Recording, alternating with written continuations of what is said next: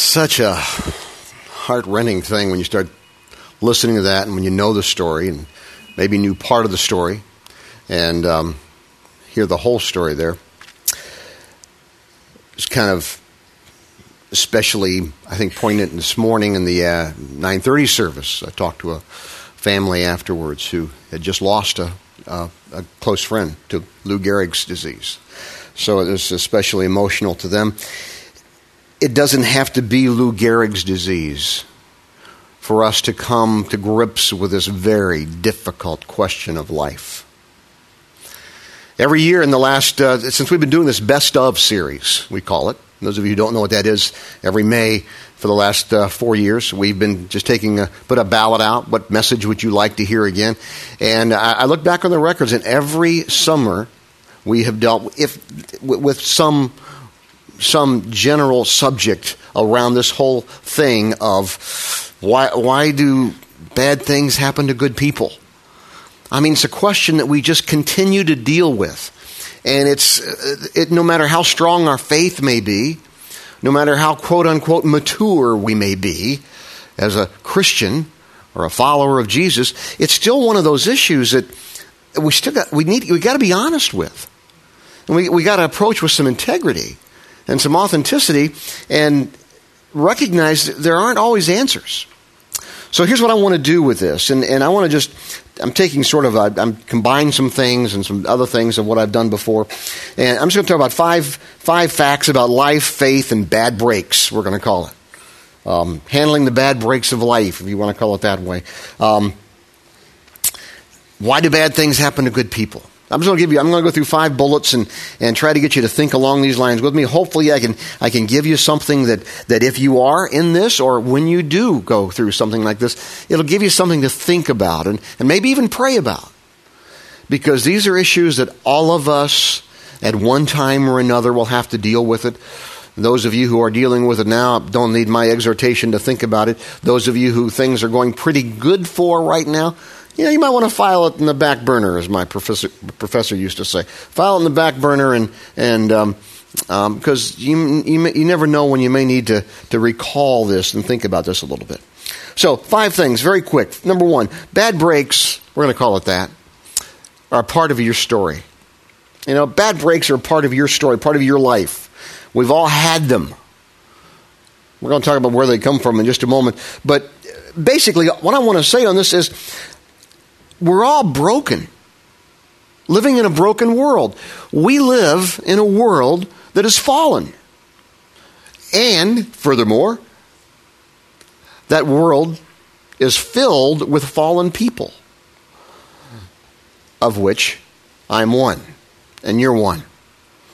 So we, we start there. This whole thing that we need to understand is that there is, there is this thing called fallenness brokenness, whatever you want to call it, in the world in which we live. Because one of the things that happens inevitably when you deal with these kind of issues is somebody will, will, will, will say, well, why, why did God let this person have cancer or, or Lou Gehrig's disease? Or, or, or why did God allow this, this horrible hurricane or tsunami or whatever it might be? Why did God, let me, let me tell you something real quick. We can just settle that one real easy.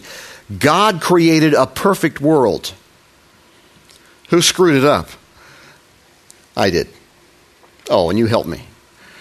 Okay? Mankind screwed it up. How, whatever your interpretation of Adam and Eve in Genesis and, and, and, original sin, whatever view you want to have of that, what you, at the end of the day, what you have to come away with is whether it was federal headship, whether it was symbolic headship, whether it was literal or whatever it was, a thing called sin entered the world. And with it came decay, destruction, lying, stealing, cheating, disease, abuse, cancer. I realize I'm being repetitious. That's how it all, that, that's where it started. So God created a perfect world.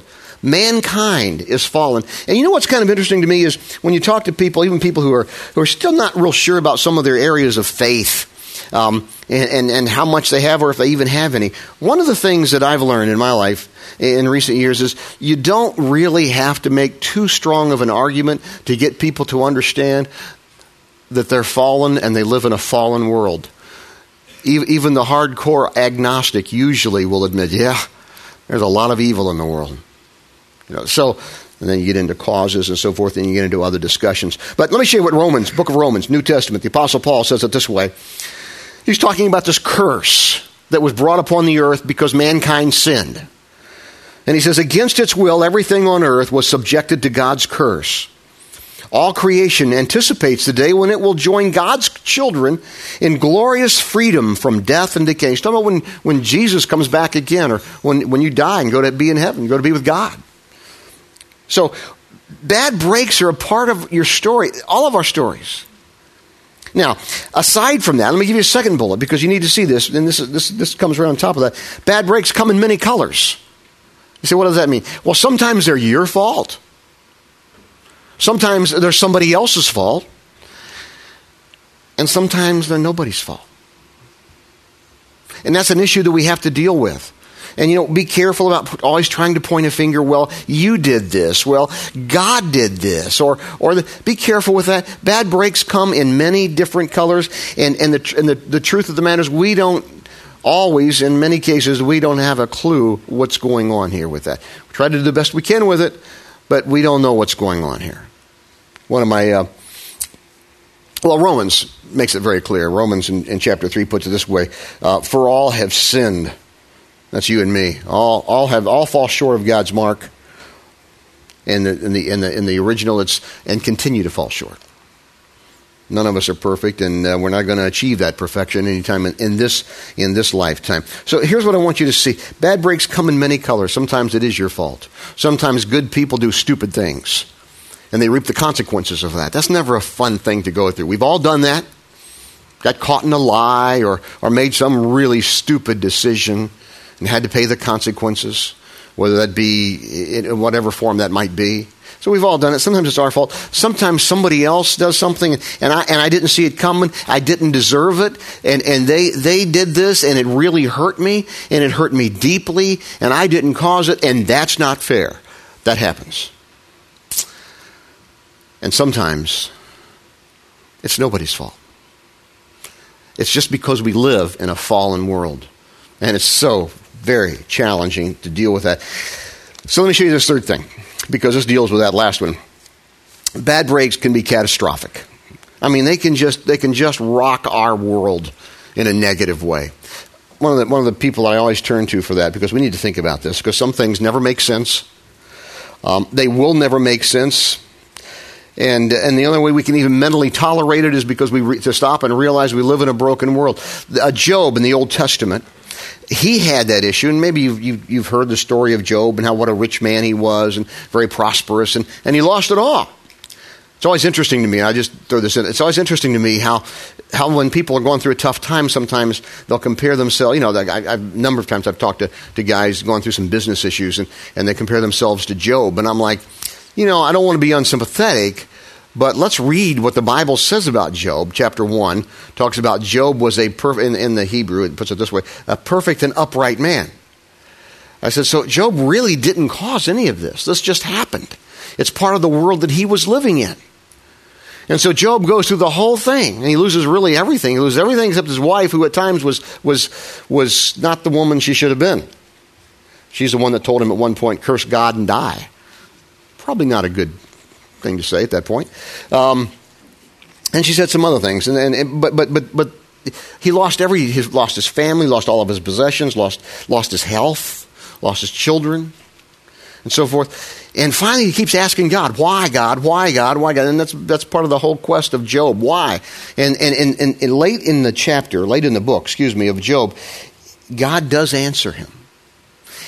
And I'll, I'll tell you. Let me read the answer to you, then I'll, I'll just kind of kind of give you what I think that He's saying, here it is, Genesis, uh, I'm sorry, Job chapter 38.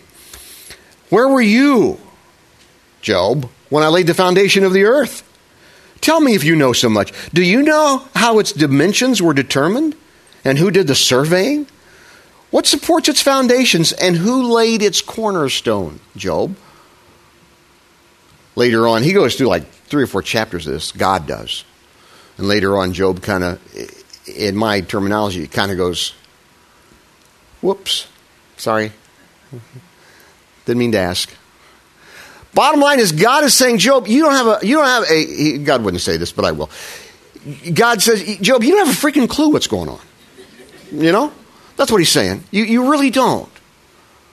And one of the purposes that God had, one, we don't know all of them, but one of them was for Job to become more aware of who God is. And he, and he did and was and was deepened in that way. So, my, my point to this thing is many times when we, those of us who, who are in, in, in faith, in particular the Christian faith, will say, Oh, it's going to work out, it's going to work out, it's going to be okay. It may not. Let's be honest. It may not. Now, I do believe that somehow, some way, God's going to work that out in the next life because I believe life is more than just life on earth. And the Bible clearly teaches that. But let's, we, we need to be honest for our purposes here and say sometimes bad breaks, while they come in many colors, many times they can be catastrophic. And that's why I'm going to tell you this now. I'm going to tell you this again in a minute. That's why you only got one thing you can do, and that's trust Almighty God. Let me show you the, the, a fourth thing. Um, because I got I got to mention this just to be I mean because I, I just I want to. Um, bad breaks, yeah, they can be catastrophic, but bad breaks can also be the best thing that ever happened.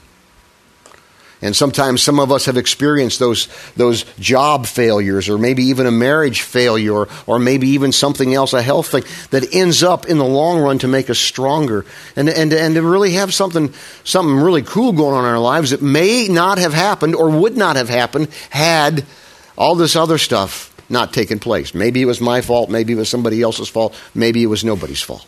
But sometimes bad breaks can be the best thing that ever happened. That was the case in Joseph's life in the Old Testament. Some of you may know the story, but he was sold into slavery by his family. Uh, he was basically, you know, left for dead. Kept landing and he kept getting into more situations. None of them were his fault. And he finally ends up with his brothers, and he has that, what I call the ultimate come to Jesus meeting, because he's in power, the most powerful man in Egypt. He's meeting with his family and his brothers, and they know what they tried to do to him. They're not sure he recognizes them, but he does, and they're like, Oh, you're going to kill us now, aren't you? And he's like, I'm giving you the brief story, and, he, and he's like, No, I'm not going to kill you. And look what he says Don't you see? You planned evil against me but God used those same plans for my good. You meant it for one Bible says you meant it for evil, God meant it for good. I love that verse. so you can see all that you see right now many people are alive because of, of, of Joseph's being there. Sometimes bad breaks can be the best thing that ever happened, and we can see that.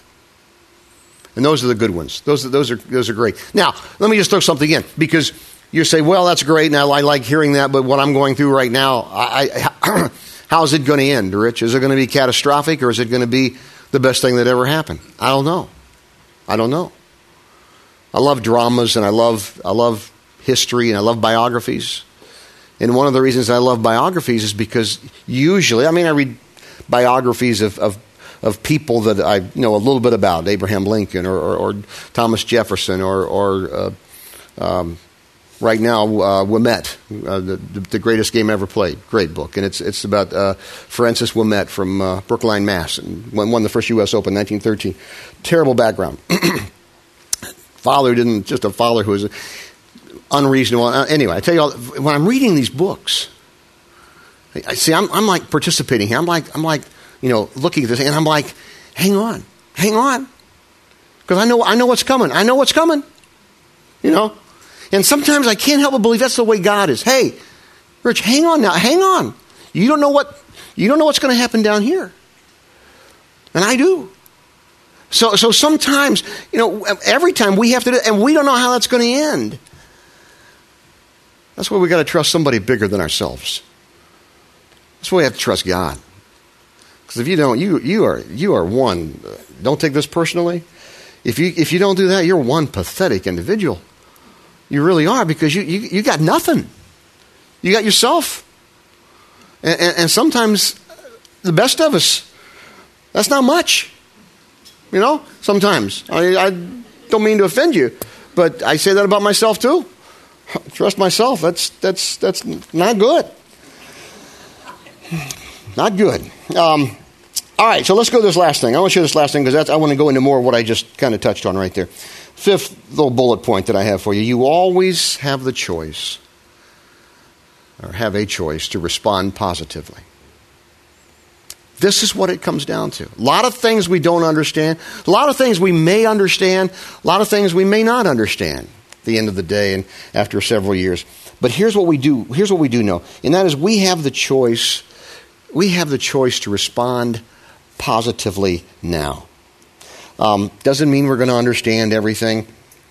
Let me show you a verse, another from the Bible that another one of my life verses that I like a lot.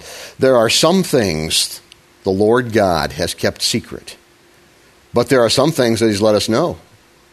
These things belong to us and our children forever, so that we will do everything in these teachings. There are some things you don't know and you will never know. But there are some things you do know. My version of that let God be God. There are some things you will never understand, but seek to live with integrity the things that you do know. May not understand certain things, but I do know this. I do know what's revealed in the Bible that I'm supposed to love the Lord thy God with all my heart, soul, and mind. And I'm to love others as myself. It's not a secret. Um, one of the things, whatever you might think of him, I want to, one of the things that uh, I want to share with you from an author you may have heard of, he's kind of a motivational kind of guy. We are the only beings on the planet who lead such rich internal lives that it's not the events that matter most to us, but rather it's how we interpret those events that will determine how we live about ourselves and, and how we will act in the future. Robbins, Anthony Robbins, I, I, it's how we interpret those events that will determine how we think about ourselves and how we will act in the future. The point being this, eh, he doesn't say this, but I can, I can add on to it, and that is if you can't interpret these, in, these, these events from a, from a worldview of there is a God in heaven and he loves me more than I can possibly imagine. If you can't interpret these events from that worldview, you, you got issues, man. You got, I mean, you're going to have issues anyway, but you got deeper issues. That's why Jesus came. To give us the ability to have an understanding of who God is, not an understanding of everything that happens. Because anybody that tells you that's just lying or crazy, one or the other. But to give us an ability to have a, to have a relationship uh, with God, an understanding of who God is, and His intense love and care for us. That's why Jesus came. And sometimes, sometimes, we can do nothing more than say, Oh God, just help me to trust you with this. I'm trying to do the best I can, but help me to trust you with this. Because I know one thing I know that God only has my best interest in his heart, in his mind. I may not be true about a lot of other people a lot of other things going on, but God does. So that's, that's where we start. It comes down to trust. You know, who are you going to trust? I want to read um, this quote from a preacher, minister, one whom I like very much. Um, older guy, still around with us today. Met him a couple of times. Great, just a great uh, minister. He said this, Charles Swindoll. He said this, and uh, just just follow along because it's just I think this just says it all. Words can never adequately convey the incredible impact of our attitude toward life. The longer I live, the more convinced I become that life, watch this, watch this, life is 10% what happens to us and 90% how we respond to it. I believe the single most significant decision I make on a day to day basis is my choice of attitude.